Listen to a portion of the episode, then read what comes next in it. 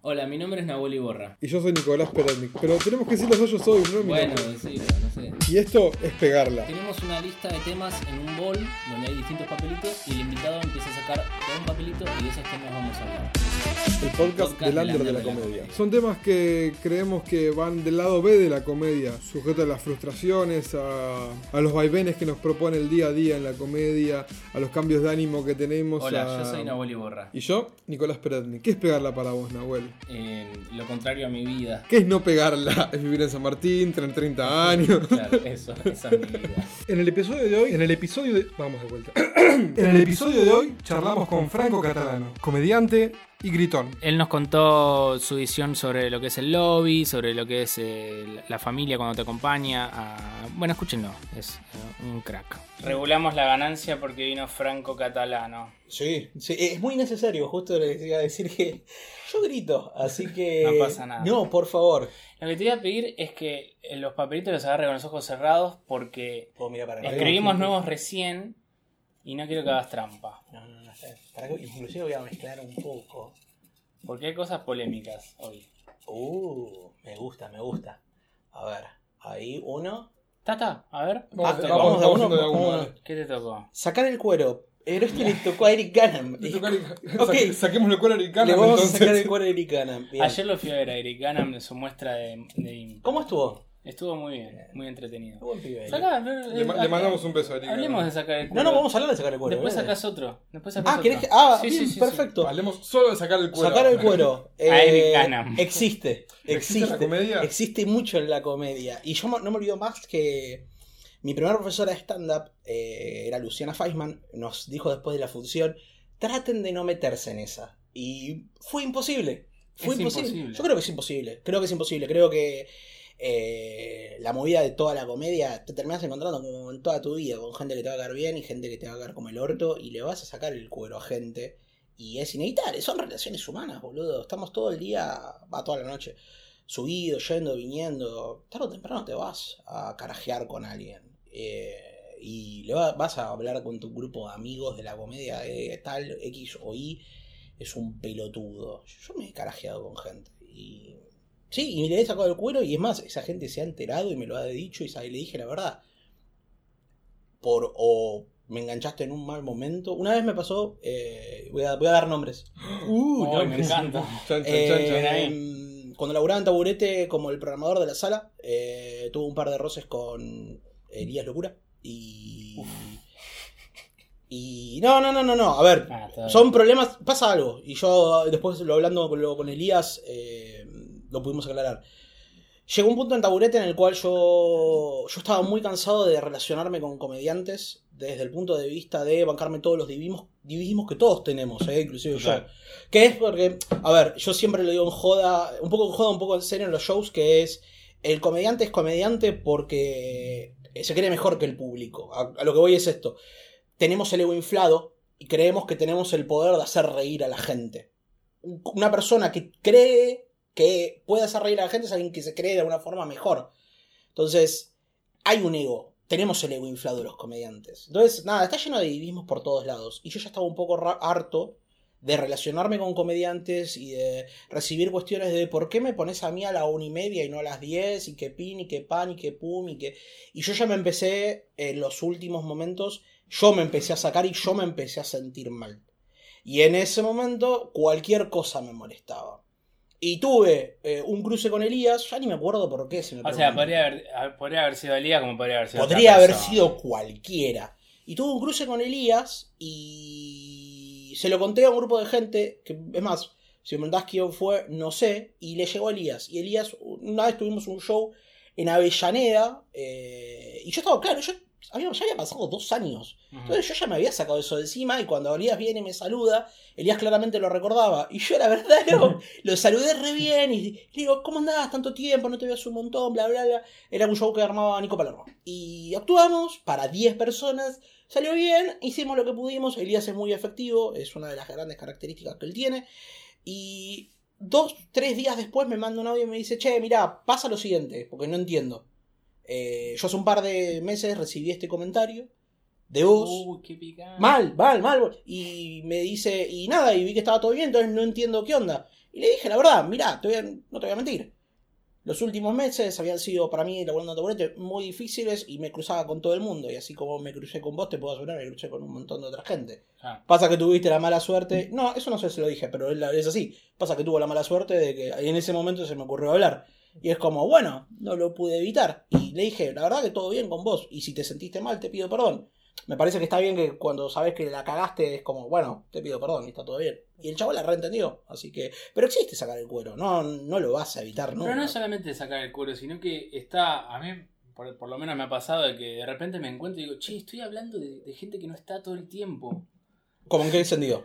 En el sentido que te encontrás con alguien y hablas de otra gente, te juntás con otra gente y hablas de otra gente todo el tiempo. Y pero porque también pasa que el stand-up tiene esto de que es como medio cíclico. No todo el mundo. Yo, yo arranqué hace cuatro años y hay gente que hacía hace cuatro años que dejó a los dos meses, gente que dejó al año, gente que dejó hace relativamente poco. Mi compañero de show eh, original de TNT, que es un show que tengo en Paso de la Plaza, era un pibe que se llamaba Matías Rocha, que era de nuestra camada, era el mejor. Y terminó dejando hace año y medio porque abrió una peluquería en Ezeiza y le gustaba más la peluquería que el stand-up. Y es como. Oh, y son flashes. Entonces, ¿qué pasa? Siempre se, el público se renueva, los comediantes también, y la, sacada de cuero también se renueva. Porque siempre va a haber alguien o polémico, o que no cabe la onda, o la energía, o simplemente celos. Yo qué sé. Eh, todos. Eh, no sé, creo que todos con este tema del ego tenemos celos de alguien en algún momento. Lo único que tal vez falta es que te toque. Eh, y que le sacas el cuero porque de alguna forma internamente eh, te querrías que te vaya también como él. Yo me acuerdo que me daba, igual nunca le saqué el cuero, pero me daba muchísima bronca Chapo Martínez. Yo fui de la camada de Chapo Martínez. Y vos lo veías al chabón arriba del escenario y le iba re bien siempre, boludo. Iba, y en un momento llegaba al punto de que decías, Ojalá pueda verlo fracasar. Ojalá pueda verlo que le vaya como el orto y voy a regodearme en esa mierda. Voy a, voy a meterme en esa mierda y voy a bailar en esa mierda propia, ¿entendés? Y nada, pasa, boludo, por todo esto. ¿no? Me parece que lo que hay que hacer un poco también es como... Mm, no sé si la palabra es dignificar, pero es aceptar que existe. No no, no, no comulgo mucho con esa gente de que, que es amiga de todo el mundo en, la comedia. Esto es un laburo. Yo vengo acá, vengo a laburar. Yo, yo, lo veo así. Vengo a laburar y en como todo laburo, mi laburo de día y este es mi laburo de noche. Eh, tengo compañeros de laburo con los que tengo buena onda. Tengo compañeros de laburo con los que odio y tengo amigos. Ahora, es gente que de golpe vos ves que es amiga de todo el mundo. Para mí no, no existe. Es, capaz. Es, eh, y entonces hay que, hay que dignificar, hay que dignificar el, ser, el ser honesto y el ser franco, por, por, citar mi nombre. Eh, hay, que, hay, que hay que sacaros un poco las caretas. ¿Por qué gritas? Perdón. Porque mi vieja me crió en un ambiente donde se gritaba. No, mi vieja tiene el tono de voz elevado. Y lo mamé de ahí. Entonces yo soy como muy efusivo y muevo mucho las manos. Toda mi vida fui así. Entonces es como. Me cuesta mucho regularlo. Y todos mis profesores de comedia siempre me dijeron, lo que tenés es que tu voz arranca acá arriba y entonces eso despierta. El tema es que si lo mantenés siempre ahí, eh, es, una cagada, porque no hay tonalidades. Entonces, lo que tenés que hacer es bajarlo. Te vas a morir, aparte. Tal cual. Eh, yo siempre tengo miedo de que me muera. o sea, si me muero de algo va a ser de una CB. Soy súper consciente de eso. Eh, arriba de un escenario. entonces siempre me decían, baja la tonalidad y desde ahí sé vos. Y, yo nunca pude hacer eso, entonces lo que decidí fue ser gritón siempre y después irme al carajo y que mi cara se torne bordo. Eh, me encuentro más cómodo ahí gritándole a la gente y haciéndola sentir mal. Es mucho más divertido para mí eso. Y nada, es como... hago comedia porque a mí me divierte también. Creo todo, ¿no? Es como si la vas a pasar mal arriba del escenario, no te subas. Es como. Nada. si, la pasas mal, ¿por qué te volvés a subir? Como... Tal cual, es como. Entiendo, entiendo lo de. Hay gente que eternamente sufre subiendo y sigue subiendo a sufrir. Pero para. No entiendo, entiendo que nos Lo lindo del stand-up es que hay revancha siempre. No, esto no es. Eh, teatro que tenés, teatro independiente, que tenés como un número delimitado de funciones y, y ya está Acá te podés subir, te va mal un domingo, bueno, el lunes caes en la silla, le, hablas con Simón o con quien esté presentando, puedo subirme a hacer cinco y tal vez ahí te va bien y es como listo, ya está, te olvidaste de lo que pasó el domingo que te fue como el orto. Ya está, el lunes es diferente y te va mal el lunes también y bueno, no sé, le escribís eh, a, algún rotativo, hay un open ahí, a, todo Open Mic, el que está los miércoles, o le escribís a la gente que está produciendo Puente ahora. O sea, siempre tenés revancha, y eso es lo lindo de Y qué bueno que, que, nos vaya mal, porque si no, no habría que mejorar. Tal cual, tal cual. Igual, yo siempre siento que como tenés algo que mejorar, o chistes viejos, ¿viste? Chistes que dejaste de hacer, tal vez un día los agarrás y es como bueno, qué vuelta de tuerca. Pasaron seis meses un chiste que dejaste de hacer. ¿Qué vuelta de tuerca con estos seis meses que aprendí le puedo dar este chiste? Eso está buenísimo. Es como. Me gustó porque empezamos en sacar en cuero y terminamos hablando de uh, chistes nuevos. ok. Eh, pero sí, no. Eh, está lindo fracasar. Eh, está, está, copado. Para mí es una de Para mí sirve más que, que, te vaya bien, sí. Porque si haces completamente y te va perfecto y te sentís Dios y te sentís el que vos sos el stand-up, de repente como que... Tal cual, tal cual. Te vas a quedar en eso y vas a darte contra una pared re dura cuando caigas y la próxima que vayas a la silla un lunes y te vaya muy mal, después de una super función vas a sentirte la peor persona del mundo. Eso es una de las cosas más lindas de derrotar, que cada espacio tiene una, energía totalmente diferente y donde te puede ir bien un día, te puede ir al día siguiente con el mismo material como el orto en otro. Eso creo que es como re bonito. Es como Bonito desde el sentido de que eso sí te obliga a buscar como tonalidades adentro tuyo. En un lugar podés gritar, en otro no. Eh, en uno podés sacarte la remera. Yo hablo de cosas que yo. En uno me puedo sacar la remera, en otro no. Entonces, eh, inclusive en un mismo lugar, distintos horarios, la energía es diferente. Yo siempre le, digo a Mariano Cádiz, por un poco un, un, tema de comodidad, que si me puede mandar en el último horario que nadie quiere ir porque hay poca gente, mande ahí porque yo en ese horario es como me siento súper súper bien, siento que puedo hacer la mía totalmente y que los locos que hayan quedado de todas las funciones o los que hayan entrado para ver algo a la una de la mañana es como la puedo la puedo arruinar. Y cuando hoy en día en taburete no sé me dan un horario a las 10 de la noche es como vos estás seguro de lo que estás haciendo o sea vos sabés el tipo de comedia que yo hago ahí más que en ningún otro lado Vos sabés lo que yo hago. ¿Vos te parece que esto, una vez le dijeron así, ¿vos te crees que está bien que pongas a esta hora? Porque hay más chance de que la cague de que me vaya bien. Y no es un open La gente pagó una entrada acá. Nada, tenés, tenés, te puede ir bien te puede ir mal, pero es como, uno creo que uno sabe en qué lugares y en qué horarios le puede ir mejor que en otros. Y teniendo tu, propio show en un lugar fijo, en un horario fijo, ¿cómo, cómo crees que juega eso? Como ¿Cambia el, registro de la gente o la, la, expectativa, por así decirlo? ¿De, de, ese horario puntual? esto de que hay públicos y públicos según el lugar, como que sabemos que el público que va a Recoleta la silla... No, pero por ejemplo, vos me decís un... Hablo de mi experiencia, que TNT es como mi primer show. Yo salí a la muestra y al mes ya estaba en Paseo de la Plaza, que fue una locura, pero se dio así. Y Paseo tiene como un público fijo. Y si vos te quedás, eh, tenés esa posibilidad y solamente actúas en tu ciclo, lo que va a pasar es que vas a terminar tomando eh, modismos. Eh, modismos para ese público. El público de paseo es. Hoy en día hay más gente extranjera y del interior que de capital y del conurbano. Entonces vas a terminar hablando en neutro, hablando sobre el metro sobre... Pero eso te resirve a la vez, porque hace que tu comedia se vuelva más universal y no sea reporteña, ¿viste? Con muchos modismos de acá. Y no, porque... Y no. Entonces, lo que...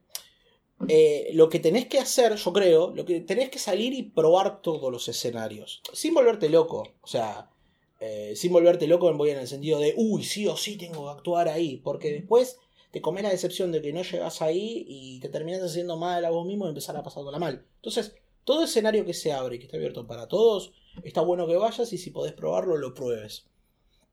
Y para que conozcas otros públicos, para que aprendas vos de tu comedia. Eh, no se aprende todo en los cursos. O sea, está bueno hacer cursos, pero no se aprende todos los cursos. Arriba del escenario se aprende una bocha. Viendo comedia aprendes una bocha. Viendo otros comediantes, viendo comediantes locales, viendo especiales en Netflix o en YouTube aprendes un montón. Eh, hay, que hacerse, creo todos nos tenemos que hacer como la costumbre de ver comedia acá. Y creo que es un poco lo que falta. Yo qué sé, son, y me incluyo, eh, son muy pocos los comediantes que van a ver comedia a la silla, taburete. Me pasó algo muy loco. Yo empecé en el 2015 y hasta el 2018 nunca había ido al Bululú.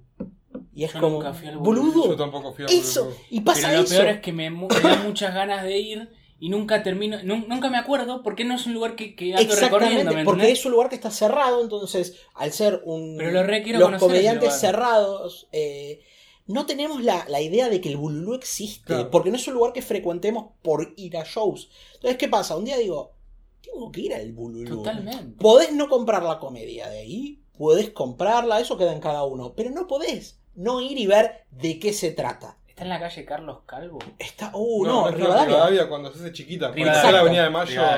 Entonces le, le, le, digo a, Lucas Substein y le digo, que es mi actual compañero de TNT, eh, le digo, che, escúchame, mira, ¿fuiste una vez al Bululú? Él tiene un año o dos años más que yo haciendo stand-up.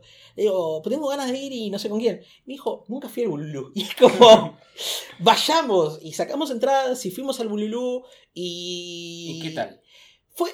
Eh, sinceramente. ¿eh? Fue, fue raro. No es una comedia a la que yo esté acostumbrado a actuar eh, o a, realizar. pero la gente que estaba ahí le estaba pasando bien. Entonces, hay un público para el bulú, hay un público para la silla, hay un público para paseo de la plaza, hay un público para taburete. Todos los lugares tienen su público. Y el tema es que si podemos ir y, pro, y hacer stand-up en todos los lugares eh, y probar distintos tipos de público y ver qué, va más o qué va menos, está buenísimo. Está buenísimo. Y si podemos ir al interior eh, a hacer stand-up y ver qué onda, está buenísimo. A mí una de las cosas que este año más me, me levantó el, el ánimo fue ir a Mar del Plata y ver qué onda. Fui a Mar del Plata, no gané plata, perdí porque pagué un hospedaje y no fui por la plata, pero quería ir a hacer comedia al interior. No sé si Mar del Plata es el interior. Pero estando ahí... Fuiste al programa que sale por Telefe Sí, pero Fui, fui una segunda vez, o sea, me, ¿Qué tal esa experiencia? ¿Grabar? Sí. Uh, eh, estuvo re buena. Yo me perdí la, toda la onda de, de Hora de Reír. Cuando yo empecé en la comedia, eh, habían empezado a grabar Hora de Reír. Me acuerdo cajón porque mi primera función de, después de la muestra, eh, Fer Crisi fue el presentador y estaba Connie Ballarini y entonces estaban hablando sobre quiénes grababan el segundo o el tercer programa. Entonces me acuerdo cajón de eso y me quedé con las re ganas de ir a Hora de Reír. Pasa que yo no me sentía que estaba a la altura y no quería mandar un video y decir... Hola, yo, estas son mis gracias. Siempre fui muy respetuoso de esas cosas desde el punto de vista de que tenemos que cuidar el género acá y tenemos que tener cuidado que vendemos para afuera. Yo me acuerdo que después entraba en videos de hora, entraba en videos de hora de reír de YouTube y los comentarios algunos los mataban diciendo, eh, ¿qué es esta mierda? Y eso es porque, no, pero hay que, hay que, hay que tener cuidado con respecto a, que creo que tenemos que ser responsables con respecto a a dónde estamos como aspirando o dónde estamos y hacia dónde tenemos que aspirar. Y tenemos que ser conscientes de nuestras propias limitaciones. Y decir, yo realmente estoy para ir a un programa de televisión que me vaya bien y dejar bien parado al ambiente en general. Bueno, hay mucha gente que por este tema del ego propio que tenemos, se manda de una y es como, yo también tengo miedo, ¿eh? no lo voy a negar. Yo también me la recreo. Pero yo vengo de un entorno que es súper cuadrado. Yo soy licenciado en administración y trabajo en una en área financiera, en mi laburo. Entonces yo soy súper cuadrado y como tengo siempre esta cosa de eh, medir riesgos y, y ver como tal vez un poco el panorama más amplio. Y mm, entonces yo soy muy respetuoso con eso, entonces nunca mandé un video. porque si no, después se divulga que el stand-up es una mierda, que es Tal cual. boludez. Y lo que hacemos. Pero también es responsabilidad del que selecciona todo eso. Sí, pero a, a saber, ¿viste? Yo con el tema. De... Vos haces un casting y se la nota cualquiera. Eh, sí, y es cierto, pero ¿sabes cuál es el tema? Tiene que haber un criterio. Sí, pero estás hablando. Bueno, y el problema es ese. Perdón, ibas a decir algo. No, no, que sí, pero si de repente al, tipo que hace el casting le exigen que va a tener que hacer, meter cinco comediantes por día durante todo de lunes a viernes para grabar, llega un punto que se abre la canilla y pasa el que pasa. Y hay una realidad. Eh, venga. Yo, no, yo de televisión no caso. sobre los manejos internos de televisión no caso un fulbo. Pero. Yo qué sé que, que cuánto sabe de stand-up el tipo. El tipo está ahí haciendo su trabajo lo mejor que puede y es como. Le dijeron, trae cinco comediantes. Y el criterio del chabón, esto es gracioso, esto no es gracioso. Claro. Es un tipo que te elige y tal vez lo que a vos, vos haces, que en general te va re bien, al chabón no le gusta y vos no quedás y el otro sí. Pero para responder la pregunta, la experiencia de Mar del Plata fue genial. El equipo de Bien. labura ya, labura 10 puntos. eh, el presentador, barra productor, barra eh, manager de cuando vas allá arregla todo el tema de hospedaje, que es Nico Corradini. Es un capo total desde el, de- el chabón tiene que estar encima de todo. O sea, y boludo, y es como. ¿Cómo mierda haces para estar encima de todo y después al día de la grabación subirte y poner tu mejor cara y no dejar que todo lo que pasó antes o durante te afecte? Es un buen- una buena. Es una locura, boludo. Bueno, A ver qué te tocó. uh, lobby. Eh, qué súper- lindo. Súper necesario. Súper es necesario. para Eh, lo que sea es necesario. Es súper necesario. Eh, Bueno, vamos antes de entrar en el lobby definir qué es el lobby y cómo. Ah. el lobby es quedarte, quedarte tomando una cerveza, ir a ver shows, a los espacios donde querés ir a actuar, quedarte tomando una cerveza, hablando, mostrándote, no sé, perdón, no hablando tal vez, de entrada escuchando, escuchando, mostrándote, mostrándote interesado, Sin ser un jede. sí, no, obvio, no jamás, boludo, porque quedás como el orto con la gente que corta el bacalao.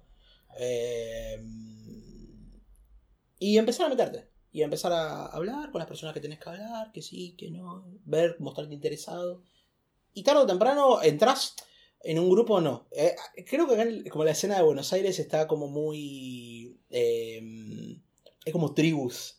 ¿Viste? Está como eh, la tribu de Taburete, la Total. tribu de la Jam, la tribu de Wakanda ahora, la tribu de el viejo Absinthe, que yo les voy a seguir diciendo Absinthe toda la vida. Sí, La tribu difícil. de Absinthe, la tribu de la silla.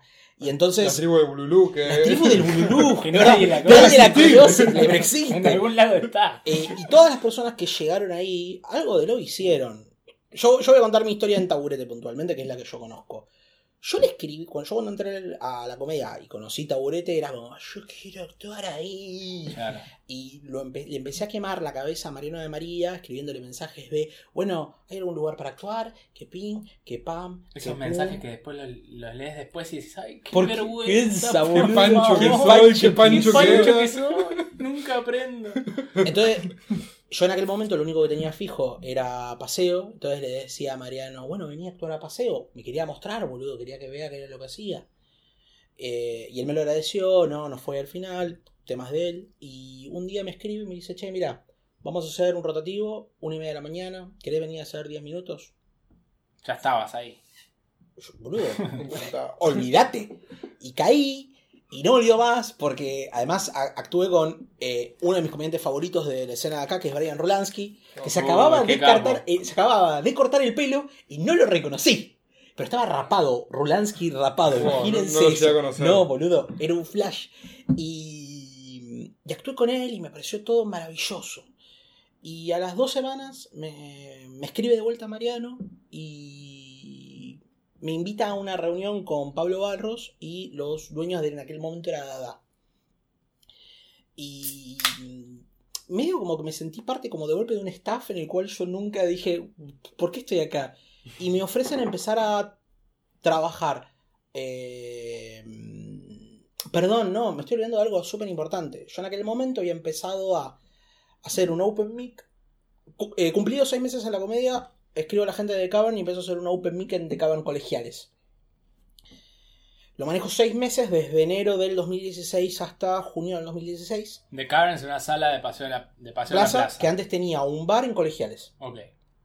Eh, gracias por la aclaración. No, no, porque sí. a veces uno, estando, estando en el tiempo en el ambiente, asume que la gente Claro. que escucha Y sabe. Mariano Cádiz es el dueño de la silla eléctrica, que es un, Sí. un club de comedia. Sí, Mariano aclarando. María es el dueño del taburete. Un momento de aclaración. Aclaraciones. Momento ABC. Claro, tal cual. es franco-catalano. Claro. Ana Willy Borra. Nosotros no importa. eh. Eh, había empezado a manejar ese Open Mic. eh, y a los seis meses me escribe Mariano de María y me invita a empezar a producir el Open Mic de Taburete. Y obvio que reagarré, porque era donde quería actuar. Y a las dos semanas o al mes de empezar a manejar el Open Mic de Taburete, me convoca a esta reunión. Y me invita a ser parte del staff que laboraba ahí. Entonces ya estaba, estaba adentro. Pero para estar ahí adentro, tuve que hacer un montón de cosas previas. Tuve que hablarle a Mariano, tuve que invitarlo, a mi show, tuve que... Mm, eh, fui a una función que me invitó eh, que me preguntabas cómo me fue, yo siento que me fue bien, pero también me fue como el orto, no sé. Eh, tuve que producir un open mic en otro lado para mostrarme, tuve que hacer un montón de cosas. Chicos, chicos, viene Mariano. Entonces el lobby es importante y mm, sí, no digo que sea imprescindible para, para pegarla o, para estar ahí, pero muchas veces es un poco y un poco. O sea, vos podés tener talento, pero el talento lo tenés que ayudar con algo. ¿Entendés? te quedas actuando en tu barrio todos los viernes. O, encerrado en tu propio show. Exacto. Si pegas un horario en Paseo de la Plaza y tenés, no sé, por decir todos los viernes a las 9 y no actúas más que eso, es muy difícil que, te convoquen o que te conozcan o que vayas a otro espacio. Pero aparte porque es lindo conocer gente, qué sé yo. Sí, pero mira, manteniendo en el tema del lobby, vos, ¿para qué haces lobby? ¿Para qué hace cualquiera lobby? Porque quiere, en el stand-up. Porque quiere llegar a algún lugar. Si no, no haces lobby. Y porque también, no sé, ves un comediante, una comedianta, no sé cómo se dirá, y te gusta y querés, querés entablar una conversación porque te parece ocupado lo que hace.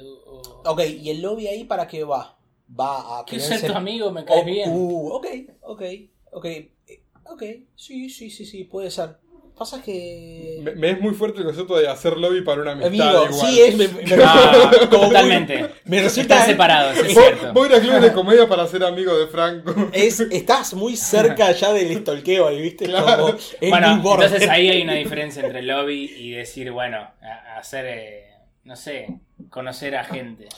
Sí, si vamos a la definición, lobby viene de, de Estados Unidos, de, eso, de esos grupos lobistas que van a meter leyes ellos van, los lobistas representan a los intereses de una empresa tabacalera y van al Congreso y empujan para meter leyes eh, eh, pro tabaco. ¿Está bien? Entonces, si lo llevamos acá, no tenemos lobistas, nosotros somos nuestros propios lobistas y lo que vamos a hacer es vender nuestra marca. tan fácil como eso, vendernos ante un productor, vendernos ante, ante un ciclo, vendernos ante un club de comedia.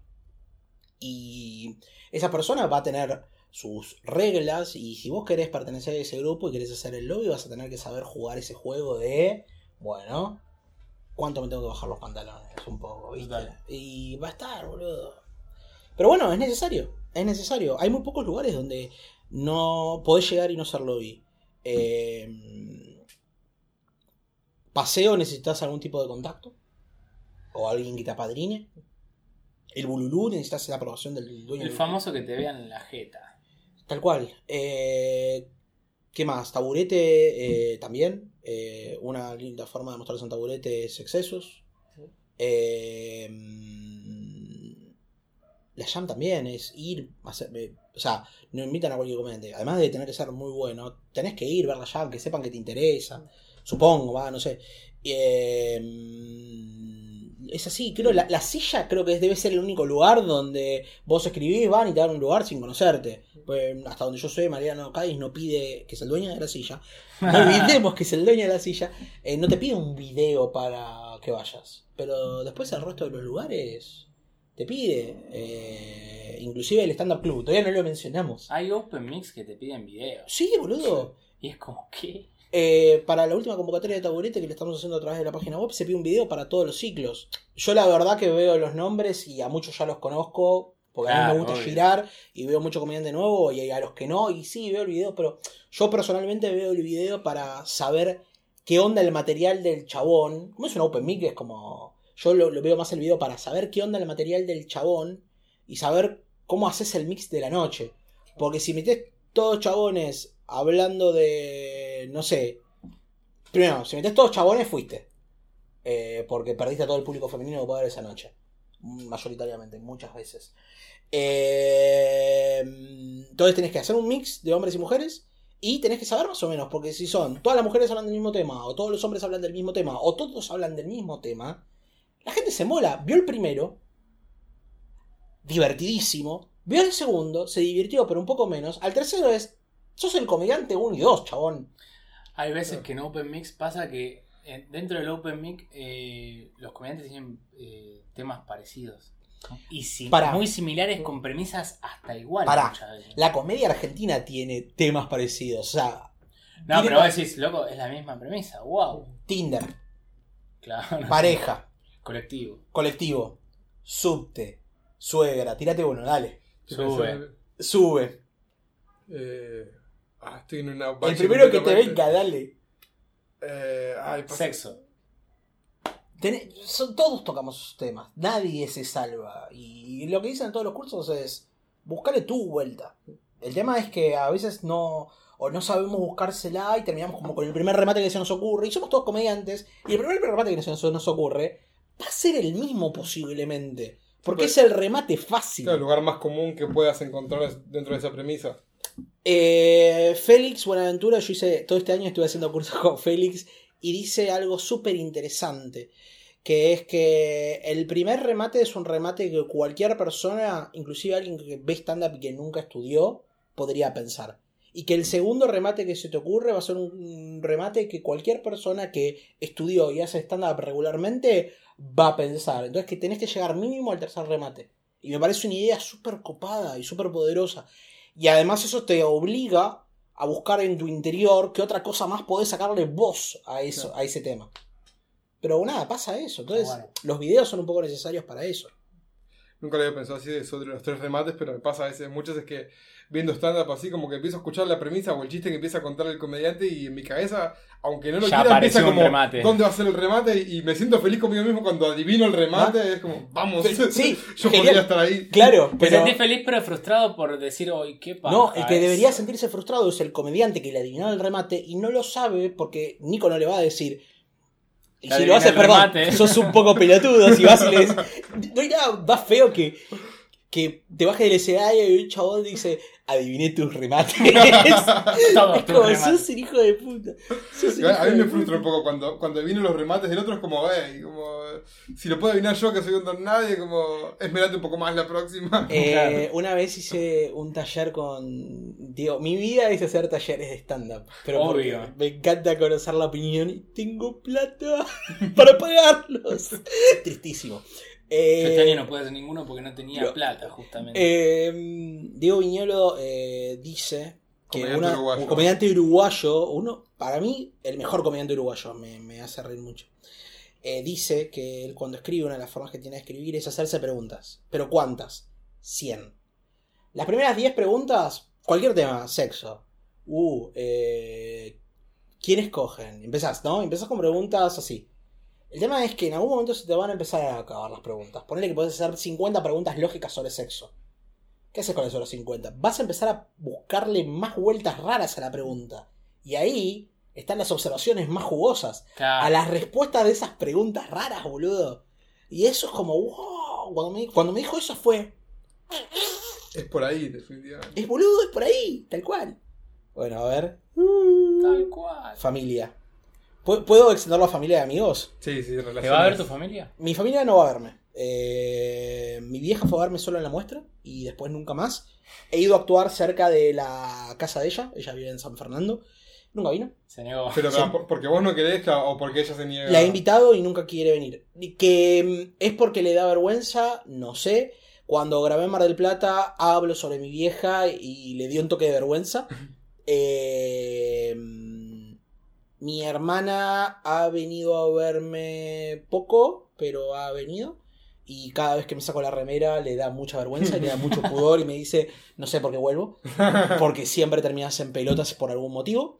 Mi viejo ha venido a verme mucho más, pero mi viejo, después de jubilarse, estudió comedia musical, hizo un unipersonal dramático. ¿Mira? Sí, mi viejo es abogado, pero siempre tuvo como ese lado artístico. Estudió en un conservatorio de música eh, después de, siempre le interesó el canto, hizo canto lírico.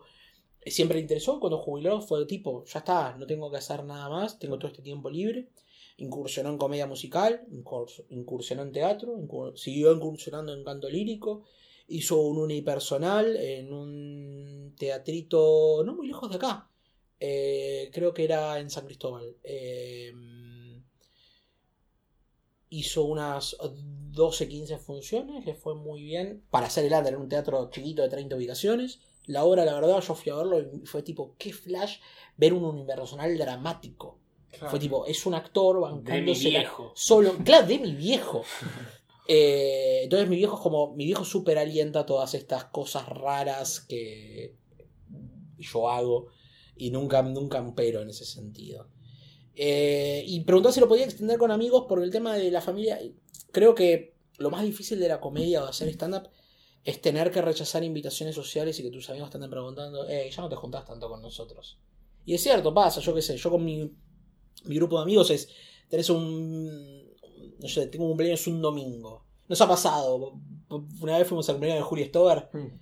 amiga nuestra, mía y de Nico, eh, comediante, y lo hizo un domingo acá a 8 cuadras. Eh, estamos en Bovedo, quiero que lo sepan. Me tienen secuestrado acá, libérenme.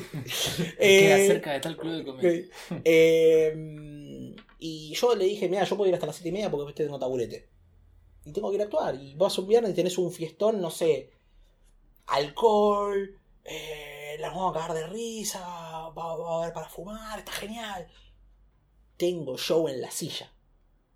Entonces, eh, siento que relacionarse con, con amigos fuera de la comedia es difícil porque ellos no entienden cuál es tu mambo, boludo. Tienen que ser muy buenos amigos para que entiendan cuál es tu mambo y vos tenés que ser muy buen amigo para no perder los lugares que tenés con ellos, me parece. Eh, y es súper complicado, es súper complicado. Porque si te gusta la comedia no querés dejarla hacerla.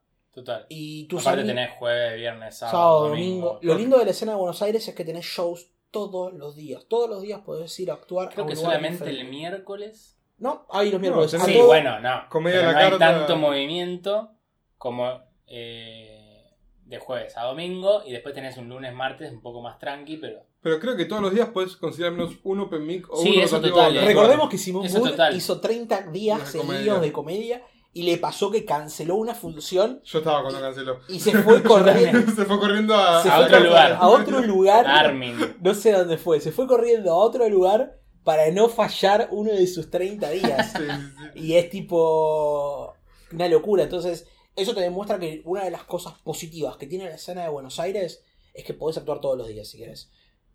Ya que nombraste, perdón, ya que nombraste a Simón Booth, eh, eh, ¿cómo, ¿cómo ves el nerdoverso, ese espacio ahí en Teatro del Cubo? Me gusta porque te eh, ah, me pasan dos cosas con Nerdoverso. Me gusta esto de show temático, creo que está copado y pasa en todos los lugares del mundo. Y está bueno, yo soy super nerd, yo, yo soy fan enfermo de Star Wars, me encanta volver al futuro. Eh, tengo una baulera alquilada donde solamente guardo cómics.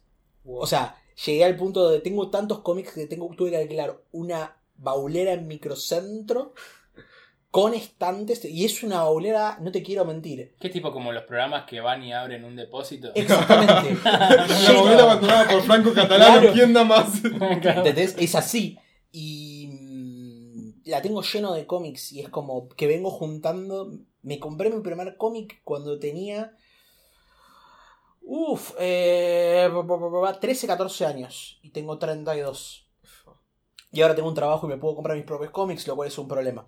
Eh, Claro. En aquel momento era pedirle plata a mi vieja o hacer changas. Y yo recompro ese mambo. El tema es que, y yo lo he hecho, a veces vas y no, no escribís material o por pajero o porque no tuviste el tiempo.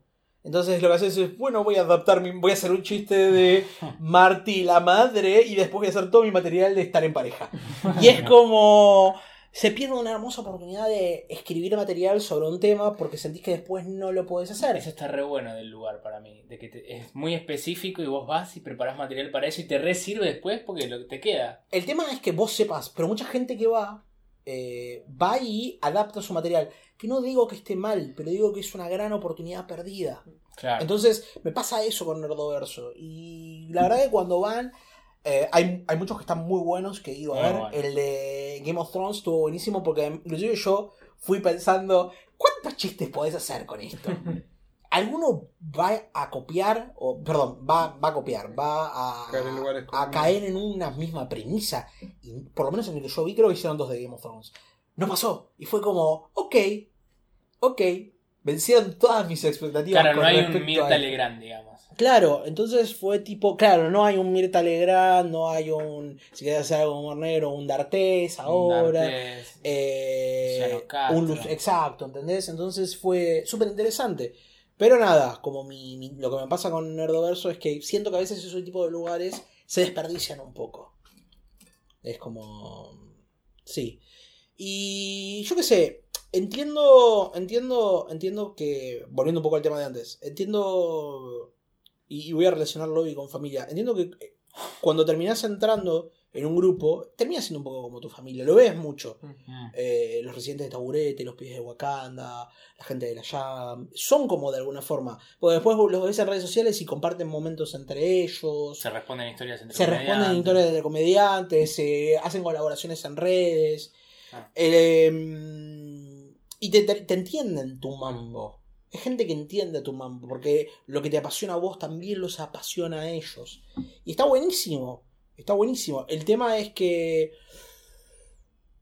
si compartís todo tu tiempo con comediantes, a veces siento que es como que terminás perdiendo visibilidad de un montón, un campo de cosas donde del cuerpo de seguir escribiendo comedia. Eh, siempre me causó mucha curiosidad que terminamos siempre, los que estamos en la comedia terminamos teniendo todos amigos de la comedia, inclusive parejas en la comedia, y es como re loco eso. Eh, muy, muy loco. Eh, me, llama mucho la atención. Y también usualmente como que en esto de hacer como familia o grupo de amigos en la comedia, como que tiende a ser como gente que tenga tu misma onda, tu mismo estilo, o, no, para nada. ¿Cómo lo ves? ¿Cómo ¿Sentís que te, te, vinculás con gente más que...? Siento que... ¿Yo o en general? En general y en lo particular, como quieras Yo tengo muy pocos amigos, amigos dentro de la comedia. Eh y mi, mi mejor amiga dentro de la comedia es Caro Guzmán, que hoy en día no tiene nada que ver y nunca se subió en escenario a hacer stand-up.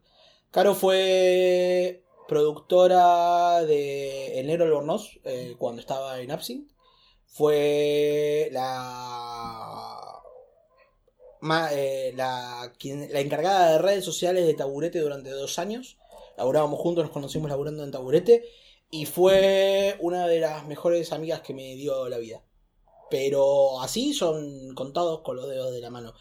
Y yo creo que la gente que es amiga dentro de la comedia, no sé si está, creo que puede estar tranquilamente en ondas diferentes, pero sí o sí lo que los une siempre es un mismo objetivo o una misma manera de buscar algo dentro de la comedia. Es lo que te ata, es lo que te termina atando. Em, porque vos podés compartir un espacio con alguien que si alguien te caiga como el orto, pero el espacio lo compartís, entonces ¿por qué te cae como el orto? ¿Es porque es solamente porque es diferente a vos? ¿Es porque es solamente igual a vos? No sé, yo creo que una visión, y volvemos a sacar el cuero, tal vez una visión de cómo... Elías Locu. no, no, no. No, pero una misma una visión diferente de ver la comedia te puede llevar a que te caiga como el orto y decir, mm. nah, esta persona es claro. un pelotude, ¿entendés? Creo que tenemos que ir cerrando. Perfecto, perfecto. Eh, para el final, que recomienda alguna. Sí, ¿qué, qué te gusta? ¿Qué, qué comediantes te. o, tenés como mentores quizás? ¿O qué, qué, qué, comediantes te gustan más ver que otros? ¿O tenés, tenés en que es como. Este es mi comediante favorito, puede ser local, A la forma de recomendación. Voy a forma de recomendación. antes de que te dejo pensar un asunto si quieres, pero ponele, yo hubiera jurado que con tu forma de, de, comedia y de los gritos eras muy como Sam Kinison. Es total. Súper recomendable. Y es uno de los tipos que iba a responder, Sam Kinison. O sea, mi norte en la comedia es Sam Kinison, para los que no lo conozcan, es un comediante estadounidense que la pegó fuerte en la década de mediados, fines de los 80, principios de los 90. Eh, muy rockero, muy particular su estilo, creo que es inimitable. Eh, falleció en un accidente de tránsito, eh, pero si pueden escuchar sus especiales de comedia, están todos subidos en Spotify, lo cual está mm. súper copado. A mí me encanta escuchar comedia en Spotify. Cuando estoy laburando o escucho podcasts de comedia como el de ustedes, postdata lo, están haciendo muy bien. Y he recibido muchas críticas positivas de su podcast y mucha gente que dice sentirse identificada. Eh, Está bien, está bien, porque es el under de la comedia. es la idea Somos el under de la comedia. Em, me gusta mucho Sam Kinison, me gusta mucho eh, eh, me vuela la cabeza los especiales. Tiene dos especiales subidos en Netflix y me voló totalmente la cabeza. Eh, el novio de mi novia es uno y el otro es Gracias a Dios por las risas. Em, última, última recomendación de Netflix. El, ay, siempre tengo problemas. Three Mix ahora no me acuerdo. Ah, Neil. El de Neil Brennan. Neil Brennan. Eh, fue uno de los creadores de The Chapel Show. Eh, y el formato está buenísimo. Eh, además mezcla algo de storytelling que es con un tema de golpe ahora estoy medio interesado. Y creo que es súper interesante eso de contar algo que no haya risas y que la gente igualmente encuentre un momento en el cual necesito liberar toda esta tensión de mierda que está generando y me voy a reír de este dato pelotudo. Es uno de los especiales más pensados que Sí, está muy bien pensado. Porque aparte, eh, va, eh, explicamos, sí, eh, hay tres micrófonos y en uno cuenta historias re heavy que tuvo donde no hay chistes, son historias, reflexiones, reflexiones lo que sea. Y lo, bueno es que cuando terminas esas historias tan crudas, pasa un, a otro micrófono. Pasa one-liners, pasa el micrófono de one-liners, que son los chistes más pulidos del mundo. Excelente. Y es buenísimo porque termina con una historia súper cruda y vos decís, listo, termina acá. Va el micrófono de one-liners, cuenta el one-liner más pelotudo del especial y necesitas liberar toda esa tensión de mierda y te reís. Y eso está súper bien claro, pensado. Totalmente. Es genial. Qué bueno que estás especial. Porque ves ese chiste solo y decís como, de verdad, como... Pero con todo el contexto que, te venía haciendo crear es como... Vamos a tratar de hacer una playlist de estas cosas en, YouTube. No sé cómo lo podemos hacer, pero para, para, que la gente que lo escucha tenga también ahí ordenado todas las cosas que, que vamos suban, en, suban en el perfil de Instagram. Estos son nuestros recomendados. playlist. La comedia de Franco Catalano. no, bueno, no, no, La de todos. está, bueno, está, bueno, recomendarse. Es que es súper valioso. Yo, eh, una de mis últimas vacaciones fue a Cuba y es como re. re. Este, ya mentalizado, re. No va a haber wifi, no va a haber nada. nada, fui con una idea súper retrógrada de lo que era Cuba y me encantó con un lugar que es maravilloso y que es súper interesante y hay internet además. Wow. wow. Y, en tu cara Corea del Norte. Claro, en tu cara. En tu cara Siria. Y mm, de golpe dije, bueno, voy a estar mucho tiempo pedo, ¿qué hago? Y escribí en, en Facebook, ¿qué tres especiales de comedia recomiendan? Y me cayó un montón de comediantes que me dijeron, mírate este, mírate este, mírate este. Me hizo una lista como de 20, me vi los 20. Eh, no me olvido más. Ahí vi a Louis C.K. y no me gustó. No, me gustó. Nunca me gustó de Louis C.K. cuando le dedica toda la segunda hora de su especial a sus hijas y es como. Uh.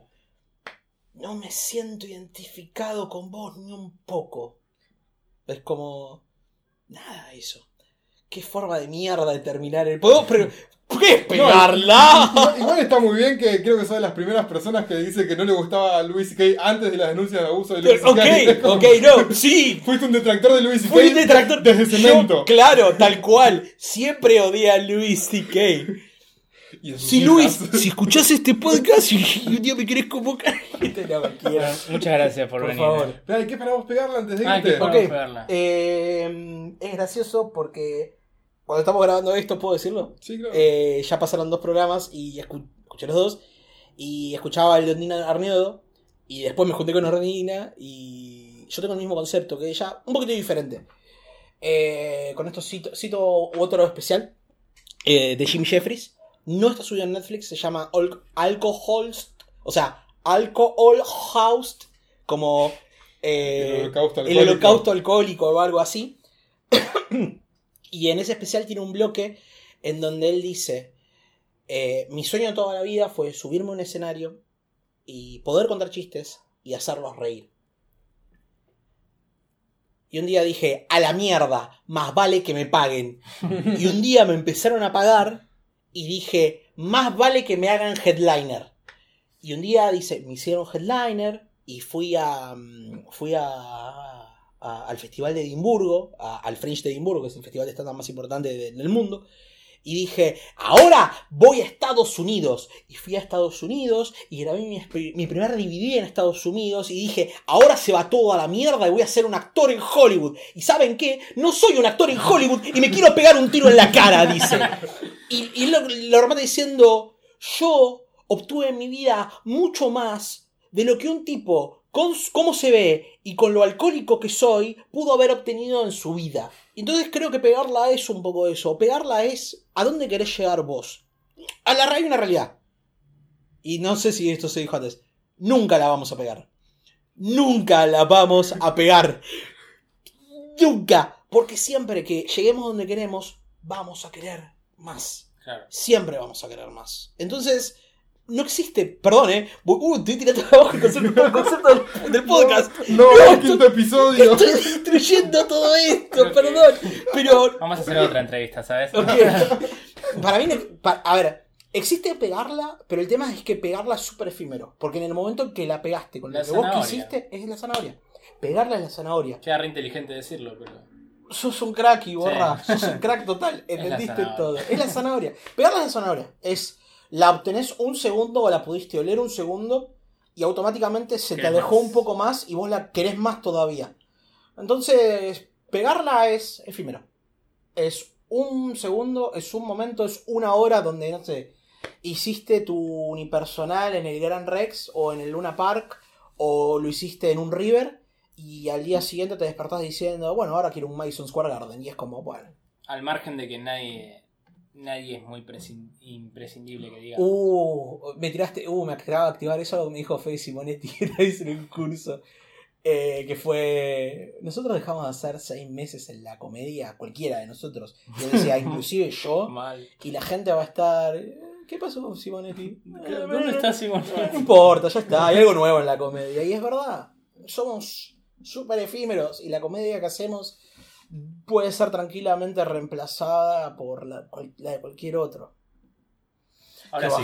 Muchas gracias. Por favor, gracias, a ustedes. Esto fue Pegarla, el podcast del Andre de la Comedia. Mi nombre es Franco Catalano, pueden seguirme en mis redes, arroba soy catalano. Pueden seguir a Franco en todas sus redes sociales, Franco Catalano, bla, bla, bla, bla, bla. Y a nosotros en eh, Pegarla, que eso es mucho más importante que Franco Catalano. Ahora no voy a tener una fecha, ¿no? No. En ningún lado, listo. No va a pasar, ¿eh? una puta madre.